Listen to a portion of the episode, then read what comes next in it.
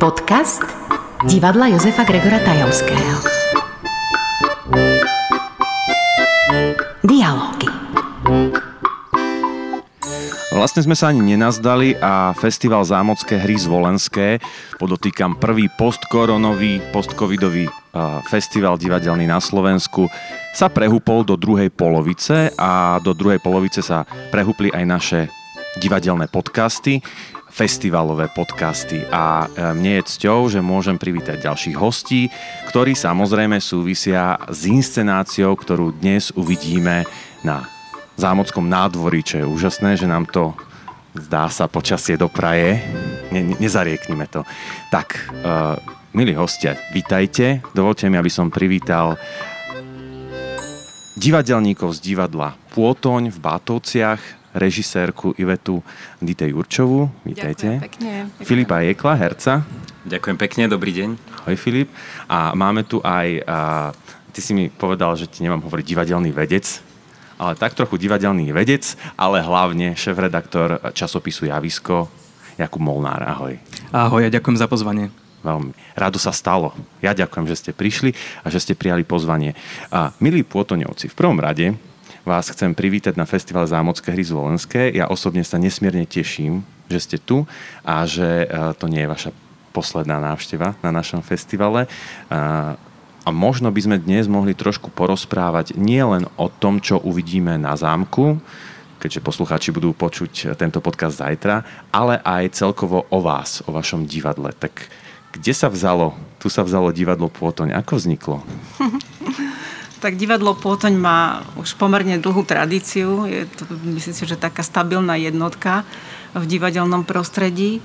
Um, vznikli sme v roku 2000. V podstate divadlo Pôtoň uh, začalo ako amatérsky súbor a potom takým voľným plynutím našich aktivít, času, ľudí a ich energie um, sme sa rozhodli, že sa budeme profesionalizovať a v roku, toto rozhodnutie prišlo, myslím si, že v roku 2003, keď sme ako amatérsky súbor um, získali cenu za tvorivý čin roka v nástenickej žatve v Martine. A vtedy sme si povedali, že vlastne nám stačí a že je čas kde si inde pomeriavať nejaké svoje uh, sily, kvality a energie.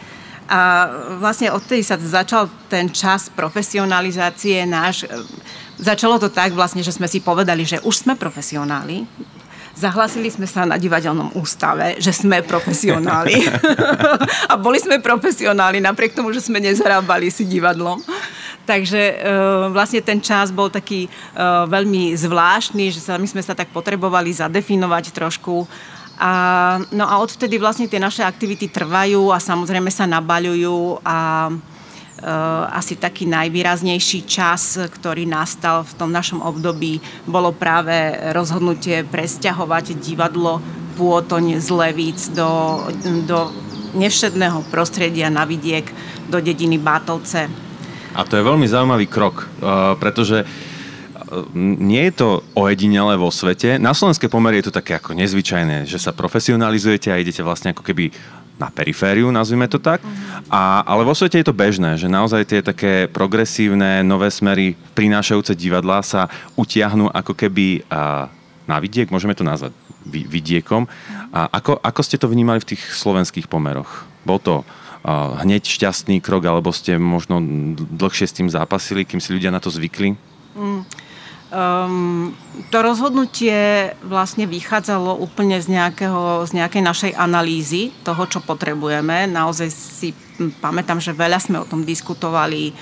Uh, dokonca sme si urobili taký team building na jednej chate a rozprávali sme sa o tom, čo ideme, čo ideme ďalej robiť, ako usmerniť našu energiu, ako uh, vlastne sa popasovať s tými problémami, s ktorými sme zápasili v Leviciach a to boli hlavne problémy teda s priestorom, pretože sme museli si prenajímať asi 4 priestory v tom čase mhm. a naše cesty boli vždy iba s batožínou. Sme sa niekam, niekde presúvali, niekde sme skúšali, niekde sme mali kancelárie, niekde sme mali skladia, sklady a, vla, a prevádzkovali sme kaviareň v tom čase, ktorá vlastne, kde sme mm, mali taký akoby klub a bežali nám tam produkcie a my sme urobili do tej kaviarne jednu inscenáciu, ktorá bola výnimočná na naše pomery a aj doteraz e, ju tak zaraďujem, že bola výnimočná a to práve kvôli tomu, že som musela upustiť od všetkých svojich e, nejakých výtvarných vízií, pretože e,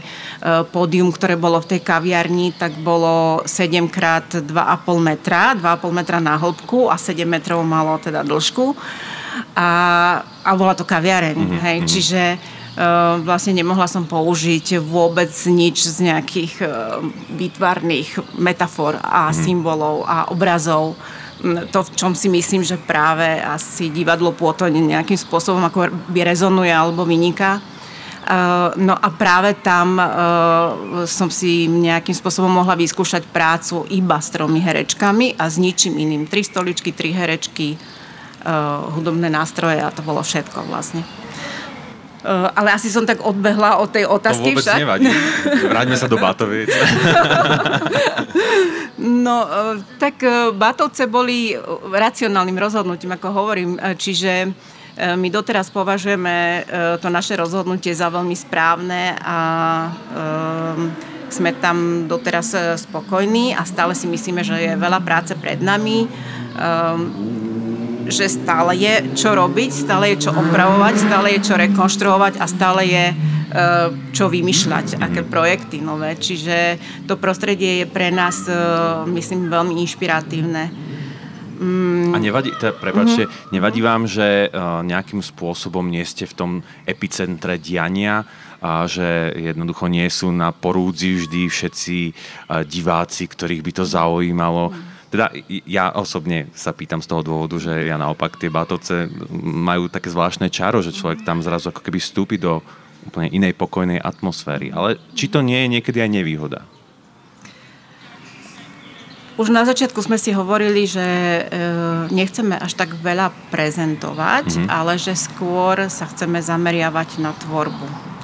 A pre nás bolo toto veľmi dôležitým rozhodnutím, že pre nás bolo veľmi dôležité e, tvoriť e, v takomto prostredí, e, tvoriť dostatočne dlho, dať si ten čas, niekedy tie projekty naše trvajú aj dva roky, kým vlastne uzrú nejakého prvého diváka.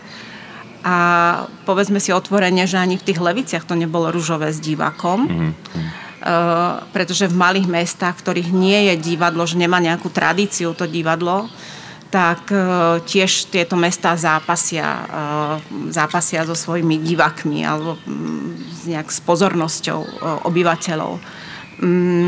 Mm, dnes si myslím, že už sme v takom štádiu, že do Batoviec e, chodí veľa divakov zvonka. Že ešte stále zápasíme samozrejme s našimi Batovčanmi alebo s ľuďmi z toho regiónu práve, ktorí to majú naskok a ktorí si možno povedia, no veď tak sú tu, tak e, nevadí, prídem na budúce a vlastne to na budúce nepríde a medzi tým sa to parkovisko vlastne zaplní autami z celého Slovenska. Jasne. Takže um, vravím, Považujem to za veľmi akoby, zásadný krok v našom živote divadelnom a v našej tvorbe a doteraz sme vlastne neolutovali toto rozhodnutie. Dobre, ja si myslím, že aj neolutujete, ale a mňa teraz zaujíma to, a na chvíľku sa pozriem na tú hereckú zložku divadla, ale pretože tu sedí aj Filip Jekel, ktorý, keď vznikalo divadlo Pôtoň, bol ešte dosť malý, podľa mňa. Asi áno, no, to som mal možno 10 rokov. No, Filip, my sa, my sa poznáme nejaký ten rok, uh, viac tej akademickej pôdy, ale mňa vždy zaujímalo, uh, jednak som obdivoval tvoje kroky, že si sa vybral týmto smerom, nie v jednej inscenácii si uh, účinkoval v divadle Pôtoň. Čo ťa oslovilo na tej tvorbe? Keď to tak poviem prehnane ako ďalšiu generáciu divadelníka. Uh, tak ja som vlastne ešte počas školy uh, išiel na stáž do divadla Continuo, to je vlastne podobný druh divadla v Čechách, tiež mm-hmm. na mhm. vidieku, v dedinke Malovice. A strašne ma to očarilo. Proste tam tá tvorba a od rána do večera sme sa venovali v podstate len divadlu. Bolo to veľmi náročné a vôbec som o tom nevedel, že aj na Slovensku je niečo podobné. A myslím, že niekto bol na nejakom predstavení v škole, myslím, že Majka Danadová, mm-hmm. a ona ma potom oslovila do Cisára. Ja som až tak veľa o, tej, o tom divadle pôton nevedel, ale samozrejme som si hneď všetko naštudoval, som si aj napozeral nejaké inscenácie, načítal som si veci, že kde to vlastne idem a prišlo mi to fascinujúce, že vlastne e, to, čo som obdivoval v tých Čechách, tak sa vlastne nachádza aj na Slovensku. Takže uh, ma to veľmi potešilo a keď som prišiel prvýkrát vlastne do tých Bátoviec, tak to bolo pre mňa veľmi, veľmi čarovné. Bolo také, až také um, až tak som tomu nerozumel, že vlastne tu funguje profesionálne divadlo, že to je, to je veľmi zvláštne. A keď sme tam chodili na tie uh, niekoľko týždňové sústredenia, tak vlastne každý, každým tým týždňom mi to divadlo viac prirastlo k srdcu a celý ten proces, ktorý tam je, že vlastne vy tam ste tri týždne a v podstate neviete, či teraz máte skúšku alebo teraz máte oddych. Mm-hmm. Proste tam sa to tak prerýva, že uh, večeriame a zrazu niekto dostane nejaký nápad, inšpiráciu, hup, ideme do priestoru, ani nestihnete dojsť to jedlo a hneď sa začne na niečom pracovať a pozrite sa na hodinka, jedna hodina v noci. Čiže tam to nejako tak všetko splýva a je to je to podľa mňa pre tvorbu veľmi, veľmi magické miesto. A je to nejaké špecifikum takého toho komunitného spôsobu tvorby? Lebo tak aj kontinuo je tým známe, hej, že ste ako keby nejakým spôsobom žijete v tej komunite chvíľku a vlastne zrazu ako keby človek je na rovnakom, rovnako začnú byť srdcia uh-huh. v istom momente. Uh-huh. Uh-huh.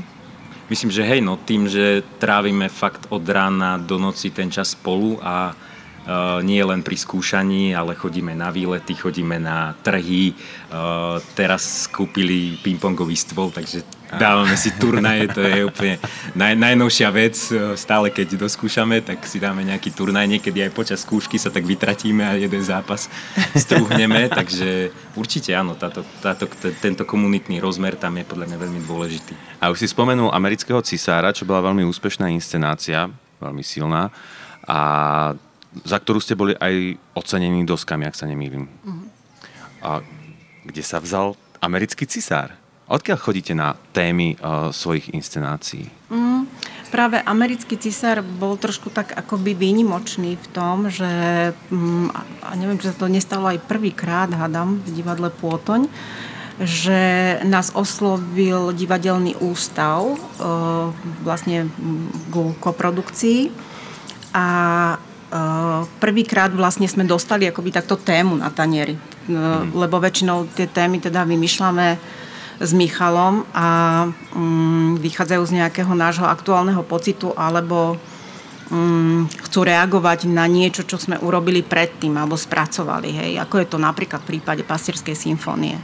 Uh, ako reakcia na amerického cisára v niečom. Um, no a práve tu na teda sa stalo to, že divadelný ústav nás oslovil kvôli tomu, že sme sa asi zdali takí vhodní adepti na spracovanie um, takejto témy. Uh, ja len dokumentárneho divadla. poviem, mm-hmm. že ide o tému uh, emigrantov, emigrácie. emigrácie v minulosti mm-hmm. a vlastne našich predkov a mm-hmm. ich emigrácie. Pardon, mm-hmm. len som chcel objasniť. Uh, no a uh, teda divadelný ústav nás oslovil a Ehm, a my sme sa pustili v podstate do materiálu, ktorý bol mm, pripravený, čo tiež nie je úplne mm, pre nás e, štandardné, pretože väčšinou vychádzame úplne z nuly, že máme iba nejakú tému a e, tú tému začneme skúmať rôznymi spôsobmi, či už e, prostredníctvom nejakých rozhovorov, alebo potom aj vlastne na placi s hercami každý k tej téme niečo povie, prináša nové podnety a vlastne potom tie témy akoby triedime, dávame do nejakých súvislostí, e, asociácií, povyšujeme, premieňame a tak ďalej, že vlastne je to taký zvláštny mix, kombinatorika rôzna. Ale práve pri tom cisárovi, tým, že vlastne to vychádza z, ro- z reportážneho e, románu pána Polaka, tak ten materiál bol veľmi hutný, pretože v tej knihe vlastne bolo veľmi veľa materiálov obsiahnutého a sme si hovorili, že nemá zmysel ani, aby sme my chodili po archívoch a zaháňali nejaký ďalší materiál, pretože on tomu venoval niekoľko rokov a vlastne je tam veľmi veľa motivov a tie motivy skôr, skôr išlo o to, ako to zrezať, ako skresať, ako nájsť nejakú hlavnú linku, ktorá bude niesť vlastne príbeh amerického cisára. A vy ste už spomenuli, a je to teda samozrejme na tých inscenáciách vidieť, že je veľmi výrazná a silná tá výtvarná zložka. A tie inšpirácie majú nejaký priesečník? Alebo uh, ku každému projektu pristupujete ako keby od nuly? Snažím sa od nuly, ale e, neviem, že či je to možné, lebo tak každý z nás si niečo nesie v sebe a niektoré záležitosti možno, že nás nejak e, tak e, prenasledujú a v zásade asi by sa už v tomto momente dalo pomenovať e, tie témy nosné a zároveň aj možno nejaké výtvarné postupy, ktoré sa objavujú v divadle Pôtoň, ale to skôr tak nechávam na kritiku možno. Mm. a, a jasné, že si musím niečo pomenúvať aj ja e, v tvorbe spolu s Michalom hlavne. Asi to priesečníky má. asi takto by som to ukončila, lebo asi by sme sa tu mohli dlho baviť, že neviem, koľko môžem rozprávať. Dobre, a, a, vaša ostatná inscenácia bola Swing High, ak sa nemýlim, to bola posledná, pardon, nie posledná, ostatná premiéra, je to tak? A tam sa tiež dosť hráte e, s myšlienkami slobody a podobne. Je toto niečo, čo vás dráždi? Pretože aj v tom americkom mm, cisárovi to bolo dosť výrazné. Dokonca pred uh, predstavením večerným bola aj diskusia na túto tému a extrémizmus v našej krajine a podobne. Sú, sú to aj tieto spoločenské témy, ktoré vás nejakým spôsobom provokujú? Určite, ale má to tiež také fázy, že mm, v tých prvých e, nejakých začiatkoch tvorby to boli skôr možno nejaké také osobnejšie témy, a potom sa tie osobné témy preliali do spoločenských tém, lebo som pochopila, že sme súčasťou nejakého systému a často nás ten systém nenecháva slobodným alebo nenecháva nás byť e, sebou. A mm, myslím si, že tak, takou e, inscenáciou akoby dôležitou veľmi pre mňa bola inscenácia Psota, tak zabehnem do histórie kedy sme skúmali tému chudoby v slovenských rodinách a bola to téma, ktorá bola veľmi náročná, veľmi proste emočne nejako vyčerpávajúca. A pokúsili sme sa vtedy urobiť eh, inscenáciu, ktorá napodobuje realitu. Eh, myslím si, že jedna tiež z mála inscenácií, ktorá sa snaží byť realistická, ale teda to bolo také zadanie, ktoré sme si povedali, že toto chceme vyskúšať, že chceme zjednotiť príbehy v nejaký jeden príbeh, koncentrovať to do jednej rodiny a pristúpiť k tomu realisticky, samozrejme s nejakými menšími ako nadsázkami alebo hyperbolami. A e, pre mňa táto inscenácia bola e, z mnohých ohľadov e, nejakým spôsobom kľúčovou v divadle Pôtoň. Jednak preto, že sme pociťovali, že rozoberáme tému, ktorá je náročná, e, že tú tému sa snažíme nejakou našou optikou prezentovať, interpretovať pre diváka, ale zároveň sme mali pocit, že divadelný jazyk nestačí na to, aby sme e, alebo nestačí, stačí na nejaký výsek, ale že možno chceme sa o tej téme baviť viac, Eh, pred divákmi a začali sme sa práve angažovať v diskusiách a v prizývaní odborníkov eh, k daným témam, aby totiž to ono vznikali veľké pochybnosti o tom, že táto inscenácia nenarába so skutočným materiálom realistickým. Ona narábala naozaj so skutočným materiálom, ale bola vlastne tak akoby ostrá, vyhranená a nejakým spôsobom rozrušujúca pre diváka, že sme sa dozvedali od divákov, že toto u nás na Slovensku nie je. To odkiaľ ste vyhrabali tieto príbehy, to sa tu nedeje. Takáto chudoba tu nie je. A vlastne na to sme začali my prizývať, prizývať odborníkov a začali sme vlastne taký ten cyklus náš pod e, názvom Psota na Slovensku, kde sa vyslovene e, venujeme vždy nejakej spoločenskej téme, na ktorú je naviazaná teda aj inscenácia, alebo v prvom rade inscenácia a potom teda tie ostatné aktivity e, pre našich divákov.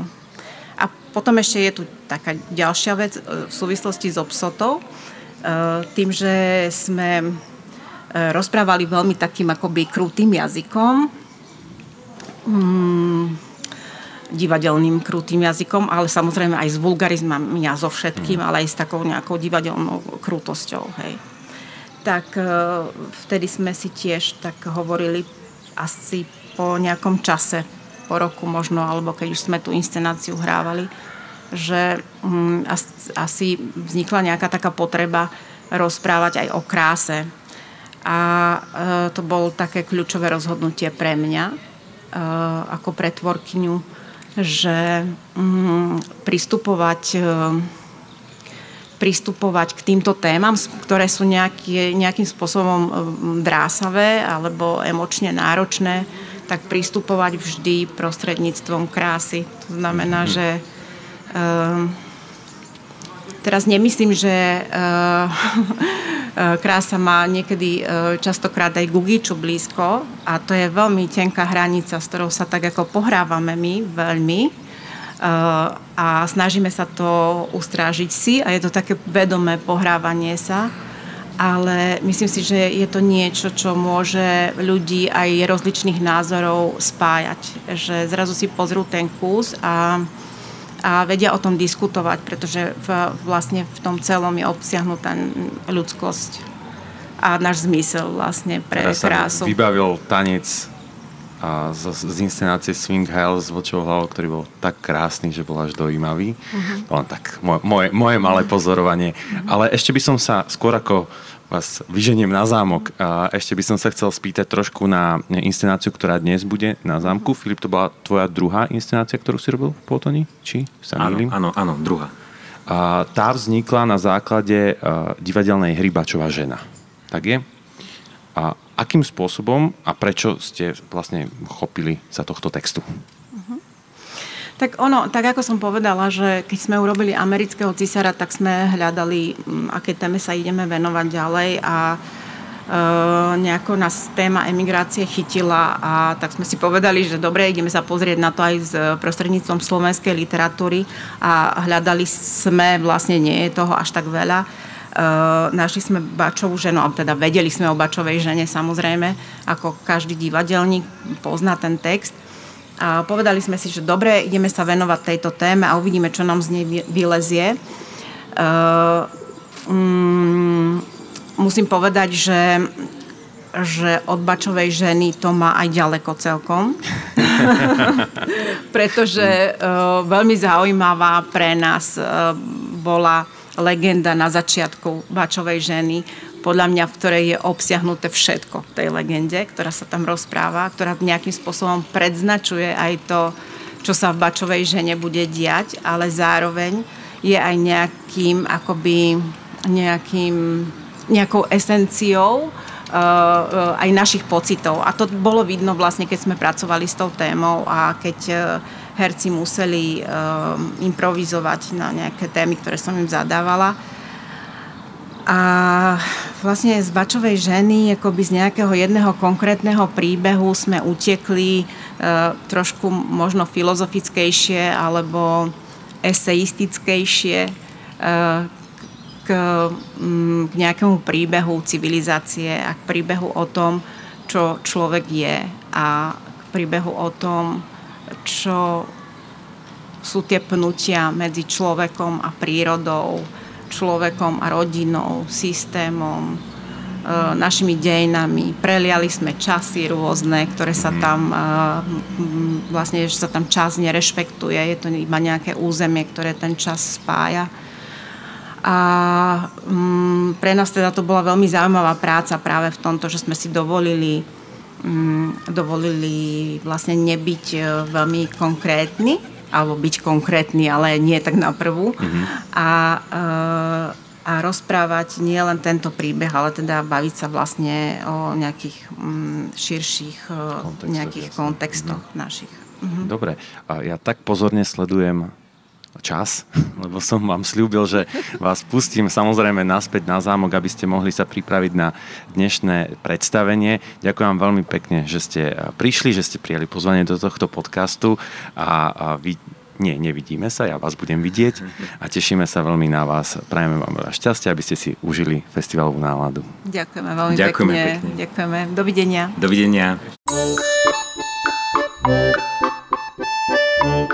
Počúvate podcast divadla Jozefa Gregora Tajovského.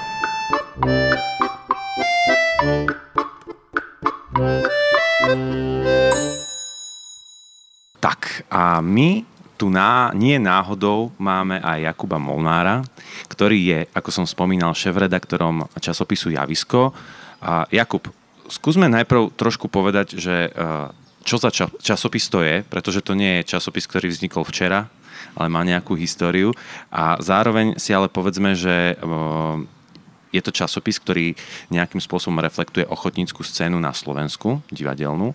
A práve preto by sme sa o tom chceli porozprávať, pretože aj divadlo Pôtoň, ako sme mali možnosť počuť, zača- začínalo na tej amatérskej pôde.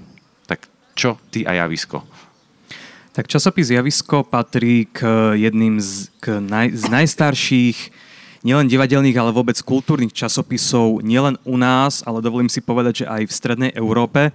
Ak by sme teraz zúročili a dali dokopy aj e, jeho priamých predchodcov, tak mm. dospejeme až k časopisu, k najstaršiemu divadelnému časopisu na Slovensku, Slovenský ochotník, ktorý bol založený už v roku 1925, takže o chvíľu bude storočnica. E, javisko pod týmto menom a pod touto nejakou organizačnou štruktúrou a rubrikami funguje minimálne od roku 1969 a ako si dobre povedal, tak e, v súčasnosti je to jediný časopis, ktorý sa systematicky zaoberá a reflektuje predovšetkým ochotnícke divadlo, ochotnícke súbory, ale aj umelecký prednes. To sa na to celkom často zabúda. A na to nesmieme zabudnúť samozrejme.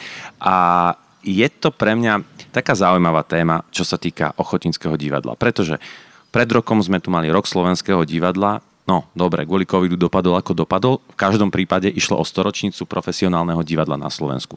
Ten začiatok profesionálneho divadla sa teda datuje vznikom Slovenského národného divadla v roku 1920, ale to profesionálne divadlo by bolo nič nebyť ochotníckého divadla na Slovensku a to má o mnoho staršiu históriu. Tak skúsme do nej trochu nazrieť, aspoň tak okrajovo.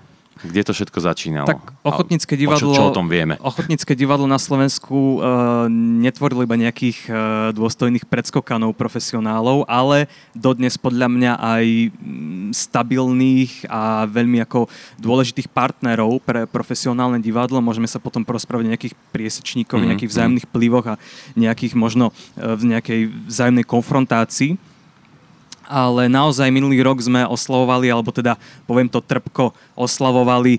Uh, chceli, sme, chceli sme oslavovať. Chceli sme oslavovať, aj keď časť uh, toho gala programu našťastie bola uskutočnená, ale nie v takej honosnej podobe, ako by sme všetci chceli. Uh, tak sme oslavovali 190. výročie prvého slovenského divadelného predstavenia uh, Kocúrkovo v Liptovskom Mikuláši, vtedy Liptovskom Svetomikuláši uh, v réžii Gašpara Fejrpa, taký Belopotockého. Mm čo bol pôvodom Slovák, síce z maďarského šľachtického rodu, ale hlásil sa k Slovenčine a v podstate 22. augusta 1830 uh, inscenoval, alebo teda uh, vtedajšiemu publiku predstavil prvé slovenské Eh, divadelné predstavenie. Zdôrazním to slovenské, pretože samozrejme máme aj celkom dobre prebádané nejaké obdobie aj dávno predtým. Eh, odohrávali sa tu rôzne eh, divadelné predstavenia na školách, potom na, v rôznych nejakých besiedkách. Boli tu aj rôzne zájazdové divadlá, aj z, zo Severného Talianska tu prichádzali, prichádzali tu Nemci, Maďari a tak ďalej. A, čiže tá divadelná kultúra by sa dala datovať pokojne aj do nejakého neskorého stredoveku možno že aj staršie, ale naozaj prvé slovenské divadelné predstavenie sa odohrávalo práve vtedy a, a v Liptovskom Mikuláši. Uh, dobre, a teraz poďme skúsiť sa tak akože úplne nezáväzne porozprávať o tom, alebo pozrieť na to, že kde uh, slovenský národ s takouto svojou skôr poľnohospodárnou históriou nabralo um, odvahu robiť to divadlo a potom samozrejme s tým súvisí, čo hrali, keďže hrali v slovenskom jazyku. Ja skúsim taký prvý oslý mostík dnes uh, práve k, k Pôtoňu, že vlastne akoby naozaj tou jednou uh, veľkou devízou tohto divadla je, že naozaj jedna tej pomyselnej periférii na tom vidieku Uh, tak uh, v podstate takto aj začínalo naše slovenské divadlo. V podstate my v tom období polovice 19. storočia sme tu nemali žiadne veľké mesta, žiadne mm. nejaké metropoly. A teraz nechcem uraziť ani Bratislavčanov, ani Košičanov, ani Zvolenčanov, ale, ale asi chápeš, prečo nechcem porovnávať Zvolen v polovici 19. storočia povedzme s Berlínom Samozrejme, alebo s Rímom. Jasne, jasne. Uh, naozaj to boli malé mestečka o počte niekoľko tisíc ľudí. Takže aj tá kultúra, a nielen divadelná, ale všeobecne kultúra na Slovensku sa pestovala a nejako rozvíjala práve na tom vidieku. A dokonca by sme sa možno dnes čudovali, že práve na takom vidieku, ktorý je dnes pomerne zanedbávaný a je tam naozaj celkom veľká nezamestnanosť, práve toto boli tie epicentra kultúrneho života na Slovensku. Uh, okrem toho Liptovského Mikuláša by som spomenul určite Tisovec, Radkovú, uh, Levoču, Samozrejme Martin a ten svetoznámy martinský spevokol, ktorý potom uh, urobil veľmi kvalitné podhubie pre súčasné profesionálne uh, martinské divadlo ale aj zvolen. Samozrejme, uh, už v roku 1839 tu prišli slovenskí študenti z Pešti odohrať niekoľko slovenských predstavení. A, a tak ďalej. E, má to svoje aj samozrejme geopolitické dôvody, pretože sme v období naozaj tvrdej maderizácie a Bachovo absolutizmu, kedy čokoľvek slovenské sa naozaj veľmi prísne trestalo a museli sa vytvárať takéto doslova bašty nejakého slovenského diania práve v oblastiach, ktoré neboli prístupné ani geograficky, ani nejako proste kultúrne, že naozaj tieto nejaké malé majáky toho divadla naozaj vznikali na takých perifériách. Mhm. A začali sa objavovať aj prví odvážni dramatici? Áno, áno, určite takým prvým našim najväčším dramatikom dodnes pravidelne hrajúcim a uvádzaným nielen na ochotníckých scénach, ale aj na tých profesionálnych je Jan Chalúbka. Mm. To už, e, ako som povedal, tá jeho hra Kocúrkovo bolo, bola tým prvým našim impulzom, tým, tou, tou prvou uh, iskrou ale potom určite Jonáš Záborský, ktorý hoci bol za svojho života trošku ako opomínaný, ale má isté aj literárne kvality. Uh, spomenul by som samozrejme aj... Um, koho by sme tam ešte vedeli tak zaradiť. Samozrejme, Jana Palárika, Jozefa Gregora Tajovského. Toho nesmieme opomenúť, jasné. Áno, potom sa môžeme k nemu vrátiť. A potom samozrejme sú dramatici už veľmi stabilní uh, v tej prvej polovici 20. storočia a medzi nich by som už zaradil aj Ivana Stodolu a jeho bačovú ženu, ku ktorej sa potom asi aj dostaneme.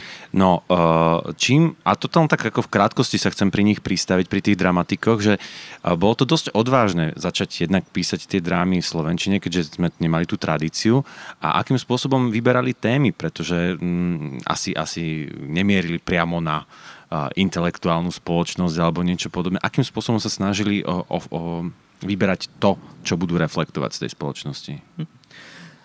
Keď sa ešte možno trošku vrátim aj k dramaturgii tých súborov jednotlivých, vlastne akých autorov oni chceli uvádzať a potom možno aj podľa toho vznikal nejaký dopyt a aj nejaká ponuka, tak e, častým scenárom tých ranných ochotnických divadiel na Slovensku bolo v podstate jednoduché striedanie nejakých komických uh, hier, nejakých veselohier s nejakými vážnejšími drámami.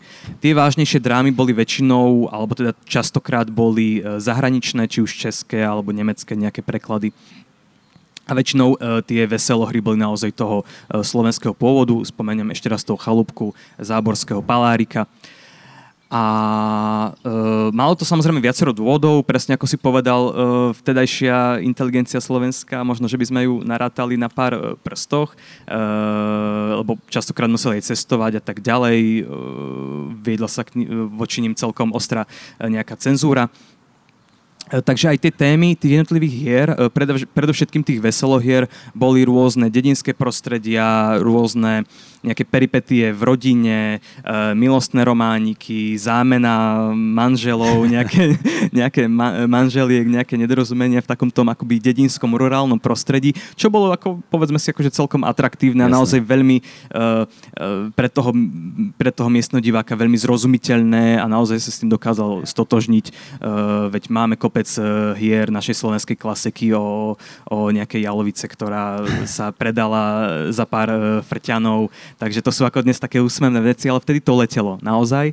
A potom už tie vážnejšie kusy, e, ktoré sa, ktoré sa hrávali prevažne na Vianoce, keď uh, idem naozaj do toho ranného obdobia, tak tie reflektovali skôr nejaké generačné strety alebo nejaké geografické strety toho nejakého, nejakého malomeštiaka, ktorý je strašne ako snobský, ktorý príde do tej mhm. dediny tam skúpiť e, celé pole a to miestne obyvateľstvo sa voči nemu ako vzbúri. E, potom je tam určite téma nejakého alkoholizmu, e, nejakej nevery, či už ženskej, alebo, alebo aj nevery voči Bohu. Vôbec akoby aj tá kresťanská tematika vtedy celkom rezonovala. Takže to si myslím, že to je také nejaké základné. Ale potom samozrejme aj politické, hoci tam ešte, keď sme na prelome 19. a 20. storočia storočia, tak to politické bolo ešte asi v zárodku, keďže sme naozaj ešte v období Rakúsko-Uhorska, ale potom určite, keď sa dostaneme aj k Ivanovi Stodolovi, mm-hmm. on má veľmi politické hry, až e, no, anga- nejaké agitačné by som, alebo angažované asi by som nepovedal, ale napríklad satíra, satíra určite ako politická satíra, čaj u pána senátora, uh, náš pán minister, to sú naozaj hry, ktoré majú silný politický náboj. Jasné.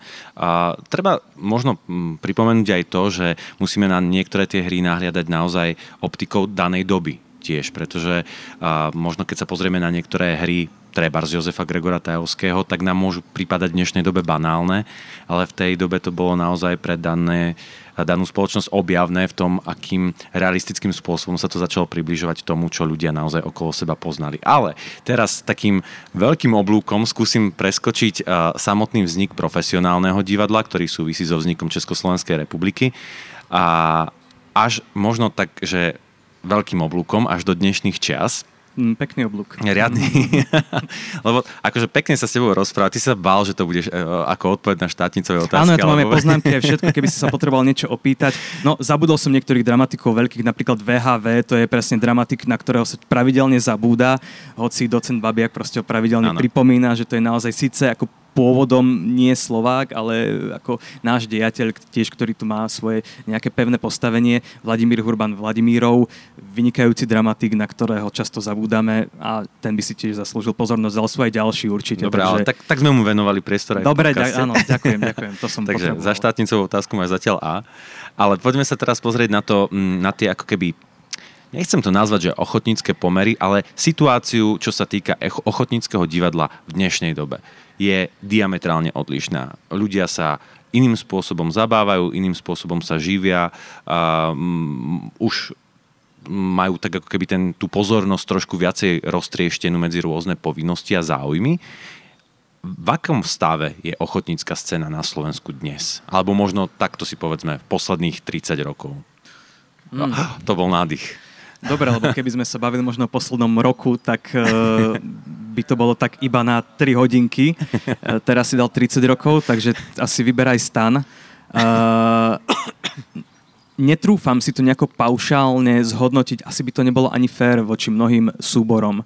Eh, samozrejme, nejaké trendy sa dajú vysledovať, nejaké tendencie. Eh, keď by sme šli tou líniou tých postupových súťaží až na tú scenickú žatvu, ktorá už dnes bola spomínaná mm. ako naozaj ten Olymp eh, toho ochotnického diania, ktorý sa už od roku 1970 koná pravidelne v Martine. Je to naozaj vrcholná prehliadka ochotnického divadla na Slovensku. Taktiež bude mať o chvíľu storočnicu. Uh, tak e, na základe aspoň tohto nejakého ukazovateľa si môžeme povedať, že sú tu pravidelne sa objavujúce súbory, ktoré naozaj sú veľmi progresívne, čo do dramaturgie, čo do nejakého hereckého stvárnenia, čo do nejakých, e, povedzme, nejakých režijných koncepcií, scenografie a tak ďalej. A tam už by sme sa dokonca vedeli dostavať k nejakým prienikom aj k profesionálnym divadelníkom, pretože uh, minimálne, keď to teraz veľmi zo všeobec, e, zjednoduším a zároveň zo všeobecním, e, tak e, obdobie po februári 1948, kedy tu prišli komunisti a vieme, čo sa stalo a prišla tvrdá totalita aj na kultúru a profesionálne divadla prišli ako prvé, ako na ranu, tak e, mnohí profesionálni, nielen režiséri, ale aj herci alebo celkovo divadelníci si z ochotníckých súborov urobili tak trošku Únik. Uh, únik, ale v tom najlepšom zmysle mm-hmm. slova. Naozaj, mm-hmm. že produktívny únik, kde sa mohli akoby slobodne vyjadrovať, slobodne tvoriť, pretože samozrejme aj ochotníci boli pod nejakým drobnohľadom, Jasné. ale určite nie tak koncentrovaným ako napríklad tie profesionálne uh, divadla. A, a, a práve tam možno, že by sa dal odsledovať nejaké postupné aj stieranie nejakých takých ja osobne nemám rád takéto zaužívané ako keby hodnotenie uh, amatéra, to je už, mm-hmm. už, Mhm. už samotný pojem amatér No, je toto, častokrát, toto vysvetlí, častokrát že čo znamená, pejoratívne. čo znamená amatér, lebo ty si mi to pred uh, nahrávaním povedal, že to je pekné slovo. Že to vôbec nie je Amatér je krásne slovo. Ja napríklad, keď e, si ma chcel najskôr titulovať, že som divadelný vedec, tak ja by som sa radšej tituloval ako amatér, lebo, lebo amatér od francúzského pôvodu amatér e, je vlastne vo voľnom preklade znamená milovník. Takže Alebo, alebo, milovník mil, divadla, alebo jasné. milovať sa, alebo milovník. Takže pre mňa ako ama, amatérsky divadelník nie je vôbec človek, ktorý tomu nerozumie, ktorý, ktorý to dehonestuje, ktorý to neváži, ktorý to naopak miluje. Mm-hmm. Uh, ochotník takisto, ochotnícke divadlo ochotník to robí z ochoty, Mhm. mm-hmm. bez nejakého nároku na nejaké ohodnotenie finančné alebo spoločenské, akékoľvek. Takže, a, no a vrátim sa teda k tej otázke, že vlastne Vyznie to teraz tak veľmi trpko, ale možno, že vďaka práve tej silnej politickej cenzúre sa nám e, začali formovať a zdokonalovať mnohé aj ochotnícke súbory, pretože k ním boli pravidelne pozývaní e, významní, dnes naozaj významní režiséri a tvorcovia, e, profesor Vajdička, Peter Scherhofer, mm-hmm. Jozef Krasula, e, naozaj ľudia, ktorí dnes sú naozaj veľkým pojmom a začali sa organizovať rôzne kurzy, e, rôzne nejaké cykly prednášok, diskusí a tak ďalej a tak ďalej. A naozaj aj vďaka tomu máme dnes súbory, z ktorých napríklad aj tu pôtoň sa potom profesionalizoval. Sleduješ ten noslý mostík? Áno, áno. Uh, ale máme tu aj ďalšie súbory, ktoré takisto už sú na nejakej hranici toho, či ešte ich radiť k tým ochotníkom, alebo už sú poloprofesionáli, alebo profesionáli. Z mnohých z nich sa takisto už ako sa profesionalizovali. Mm-hmm. Niektorí tiež z podobných dôvodov ako, ako Pôton, že už, už neuniesli tú ťarchu tej kritiky kolegov, že čo vy tu stále robíte, iba tu vyhrávate a nám nedávate priestor sa prezentovať. Uh, napríklad uh, súbor Gasparego z Liptovského Mikuláša, divadlo Komédia uh, z Popradu, divadelný súbor z Partizánskeho, Hugo Pruské, divadelný súbor z Brezna, študentské divadlo v Prešove. A no, urči, určite by som zabudol, aj keby som tu menoval ešte niekoľko hodín, pretože tých súborov je naozaj, naozaj veľa.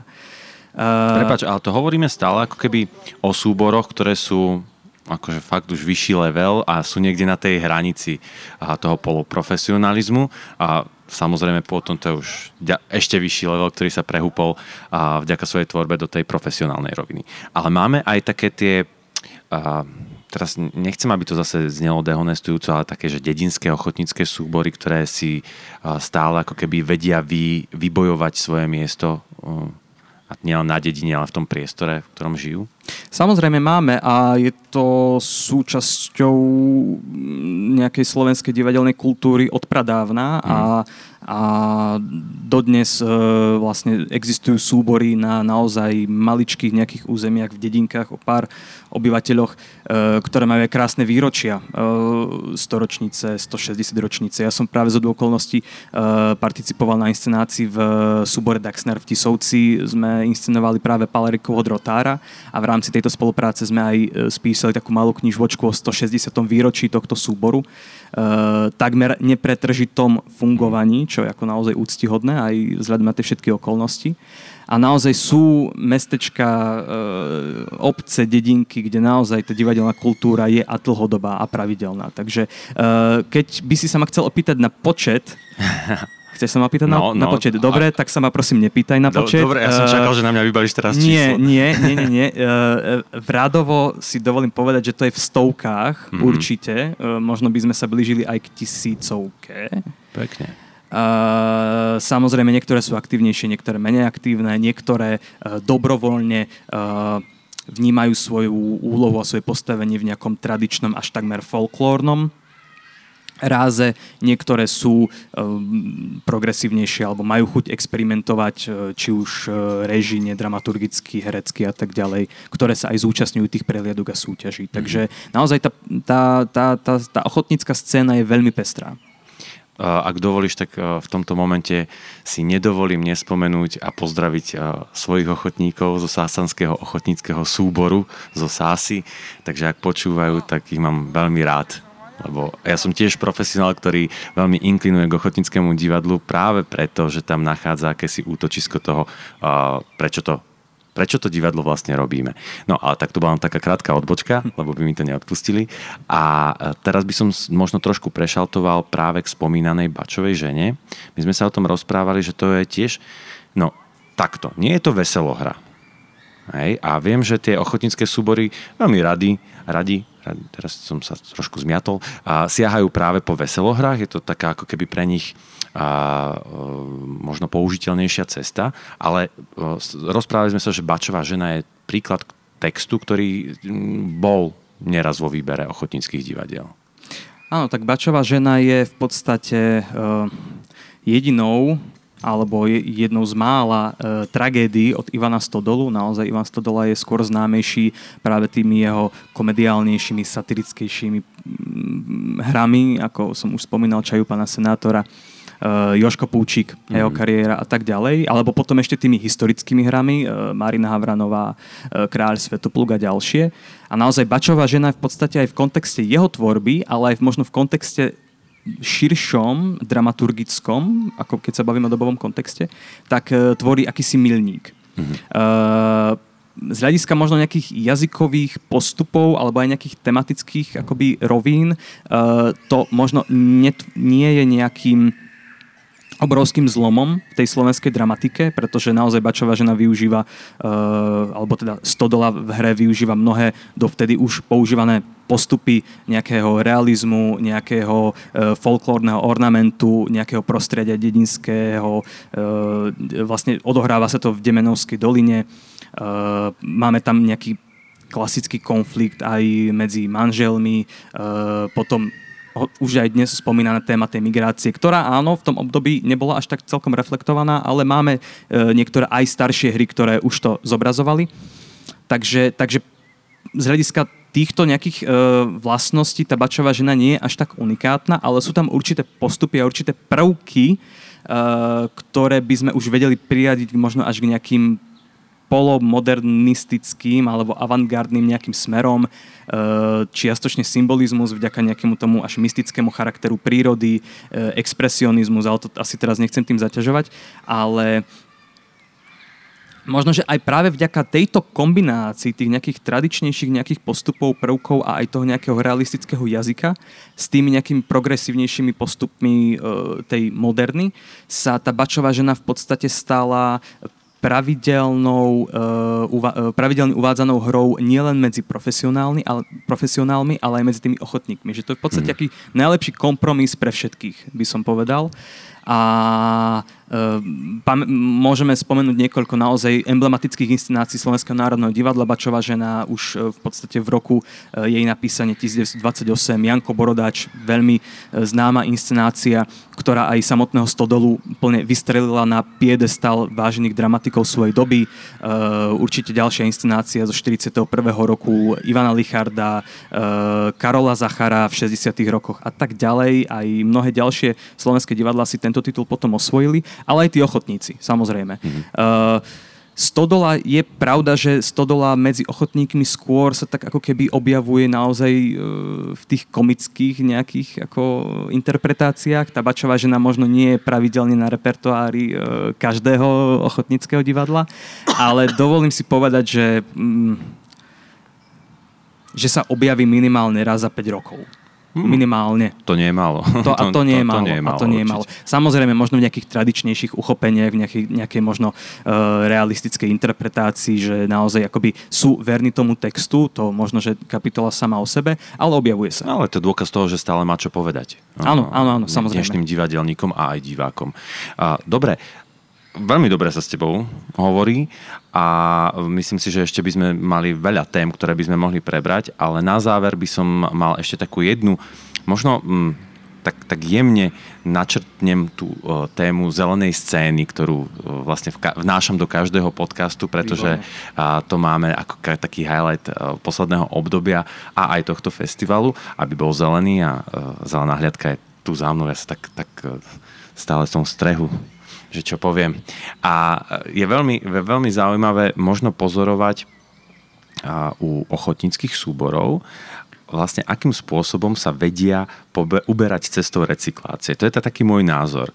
Oprav ma, ak sa mýlim, ty máš väčší prehľad, ale vlastne ako keby e, aj tým, že majú vlastne ako keby stiesnené isté finančné podmienky, tak sú ako keby nutení o mnoho racionálnejšie uh, pracovať.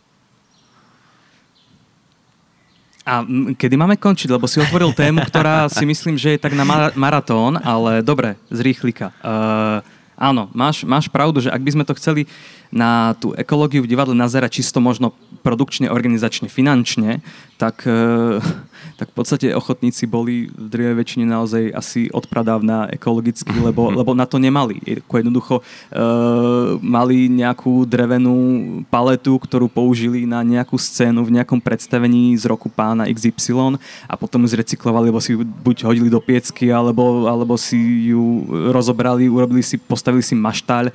Proste ako, to, ako recyklácia bola, myslím si, že tu odpradávna. A nevyhnutná. A nevyhnutná, Jasne. takže akoby teraz by som by som z nej nerobil nejakú, akoby, nejakú senzáciu modernej doby. Uh, takže z tohto hľadiska si myslím, že ochotníci boli vždycky ekologický. Nehovoriac o tom, že naozaj, keď ešte, ešte sa vrátim mm, k tomu, vlastne v akom prostredí ochotnícka scéna vznikala naozaj v tom nejakom dedinskom a veľmi s prírodou spätom prostredí, tak e, aj tematicky, aj dramaturgicky mm-hmm. sa téma prírody pravidelne objavovala v nejakých premenách, samozrejme v nejakých možno iných súvislostiach, ale téma prírody je aj v ochotníckej dramaturgii veľmi silná.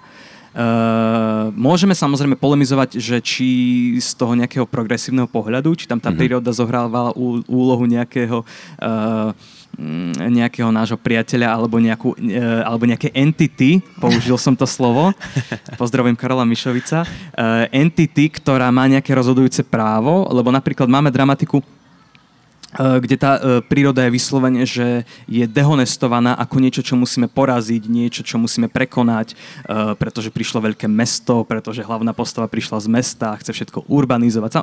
Máme aj naozaj takéto hry, ktoré naozaj akože ukazujú nejaký stred urbanizmu nekontrolovaného a nejakého prírodného aspektu a potom sa z toho vlastne vyvíjajú rôzne ako až komické situácie.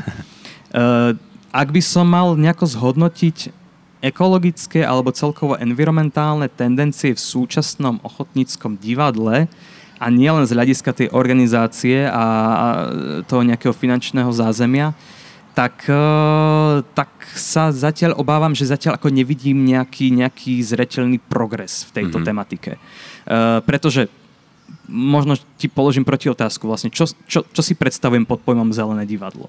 No veď práve, ako, ako, práve to je otázka, a, a, a, po ktorej aké, pátram. Aké, aké, to má súvislosti, lebo, lebo ja sám neviem, ja sám skôr ako keby pátram v nejakých spoločensko-politických, geografických súvislostiach, že pre mňa, pre mňa nálepka Zelené divadlo neznamená len to, že povedzme v predstavení sa nebudú objavať plastové fľaše, ale, ale sklenené, mm-hmm. alebo, alebo budem ubezpečený ako divák, že tá scenografia sa potom zrecykluje, alebo, alebo jej málo, alebo nepoužili 15 svetiel, ale iba 3, tým pádom si ušetrili to letkové. Aj to letkové, takže máme nejakú uhlíkovú stopu, alebo že herci tam chodia na skúšky pravidelne na bicykloch. Akože toto je všetko sympatické, ale možno z hľadiska tej témy, nejaké dramaturgie, či sa ochotníci už nazerajú na túto problematiku v širších súvislostiach, to zatiaľ ešte nevieme povedať. Myslím si, že to je ešte celkom čerstvé a ešte si to asi žiada nejaký čas. A diskusiu. Aby sme, a diskusiu samozrejme, aby sme to vedeli o niekoľko rokov zhodnotiť. Dobre. Myslím si, že toto je tiež priestor, ako otvárať takéto témy a ako, ako o tom hovoriť. A možno začneme jazdou na bicykli do divadla a dostaneme sa aj k väčším a vyšším témam. Jakub, veľmi pekne ti ďakujem, že si prijal tiež pozvanie do tohto podcastu. Dnes sme v tomto podcaste prešli tak trochu tou históriou od ochotníckého divadla až po profesionálne divadlo a myslím si, že dnes sa môžeme aj spokojne pozrieť na inscenáciu divadla Pôtoň a našim poslucháčom prajeme pekný deň, ďakujem ti veľmi pekne. A ja ďakujem a ak bolo niečo dobré, tak sa ospravedlňujem. Majte sa pekne. Ďakujem veľmi pekne. Pekný večer. Počúvali ste podcast divadla Jozefa Gregora Tajovského.